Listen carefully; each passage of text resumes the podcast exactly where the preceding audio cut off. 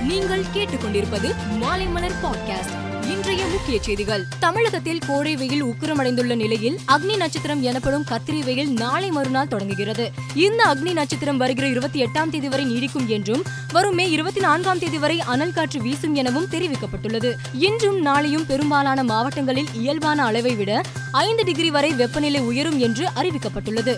தமிழகத்தில் மே மூன்றாம் தேதி ரம்ஜான் பண்டிகை கொண்டாடப்படும் என்று தலைமை காஜி முப்தி முகமது சலாவுதீன் அயூப் தெரிவித்துள்ளார். ஷவ்வால் பிறை நேற்று தென்படாததால் நாளை ரம்ஜான் கொண்டாடப்படும் என தலைமை காஜி தெரிவித்துள்ளார். கேரள மாநிலம் காசர்கோடு மாவட்டம் செருவத்தூரில் உணவகம் ஒன்றில் ஷவர்மா சாப்பிட்ட தேவநந்தா என்ற பதினாறு வயது சிறுமி உயிரிழந்த சம்பவம் அதிர்ச்சியை ஏற்படுத்தியுள்ளது. மேலும் அந்த உணவகத்தில் ஷவர்மா சாப்பிட்ட முப்பத்தி ஒன்று பேருக்கு உடல்நல கோளாறு ஏற்பட்டுள்ளது. இவர் இவர்கள் அனைவரும் மருத்துவமனையில் அனுமதிக்கப்பட்டுள்ளனர். இதையடுத்து உணவு பாதுகாப்புத்துறை அதிகாரிகள் உணவகத்திற்கு சீல் வைத்தனர். இந்துக்களிடையே பிளவை ஏற்படுத்த பாஜக சதி செய்வதாக மகாராஷ்டிர முதல்வர் உத்தவ் தாக்கரே தெரிவித்துள்ளார்.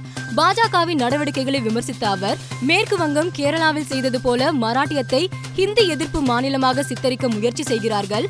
மராத்தியர்கள் மராத்தியர் அல்லாத மக்களிடையே பிளவை ஏற்படுத்தும் முனைப்பில் செயல்படுகிறார்கள். போலி இந்துத்துவவாதிகளை நாம் எதிர்த்து நிற்க வேண்டும் என கூறினார். பிரதமர் நரேந்திர மோடி முதல் வெளிநாட்டு பயணமாக ஐரோப்பிய நாடுகளுக்கு சென்றுள்ளார். இந்நிலையில் பிரதமர் மோடி இன்று காலை ஜெர்மனியை சென்றடைந்தார். அங்கு அந்நாட்டு பிரதமர் ஓலப் ஸ்கால்ஸை சந்திக்கும் மோடி இருதரப்பு பேச்சுவார்த்தையில் ஈடுபட உள்ளார். பாதுகாப்பு பிராந்திய சர்வதேச விவகாரங்கள் குறித்து மோடி அந்நாட்டு பிரதமருடன் பேச இருக்கிறார் இலங்கையில் பொருளாதார நெருக்கடியில் இருந்து நாட்டை மீட்டெடுப்பதற்காக ஒன்றிணையுமாறு அந்நாட்டு அரசியல் கட்சிகளுக்கு அதிபர் கோத்தபய ராஜபக்சே அழைப்பு விடுத்துள்ளார்.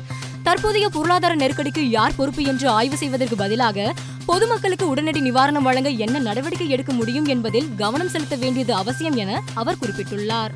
சென்னை சூப்பர் கிங்ஸ் அணியின் கேப்டன் பொறுப்பில் இருந்து ஜடேஜா விலகியதற்கு காரணம் அவருக்கு ஏற்பட்ட அழுத்தம் தான் என மகேந்திர சிங் தோனி தெரிவித்துள்ளார். கேப்டன்ஷிப் அழுத்தம் அவரது பேட்டிங் மற்றும் பந்து வீச்சை பாதிக்க செய்தது இதனால் அவரது மனம் சோர்வடைந்தது. இதனால் தான் ஜடேஜா விலகினார் என கூறியுள்ளார். ஐபிஎல் போட்டிகளில் அதிவேகமாக ஆயிரம் ரன்களை எடுத்து சச்சின் டெண்டுல்கரின் சாதனையை சென்னை சூப்பர் கிங்ஸ் வீரர் ருத்ராஜ் கெய்க்வாட் சமன் செய்தார். ருத்ராஜ் கெய்க்வாட் முப்பத்தி ஒன்று இன்னிங்ஸில் ஆயிரத்தி எழுபத்தி ஆறு ரன்களை குவித்துள்ளார். முப்பத்தி நான்கு இன்னிங்ஸில் ஆயிரம் ரன்களை கடந்து ரெய்னா இரண்டாவது இடத்தில் உள்ளார். ரிஷப் பந்த் தேவ்தத் படிக்கல் ரோஹித் சர்மா தோனி ஆகியோர் அடுத்தடுத்த இடங்களில் உள்ளனர். மேலும் செய்திகளுக்கு மாலைமலர் டாட் காமை பாருங்கள்.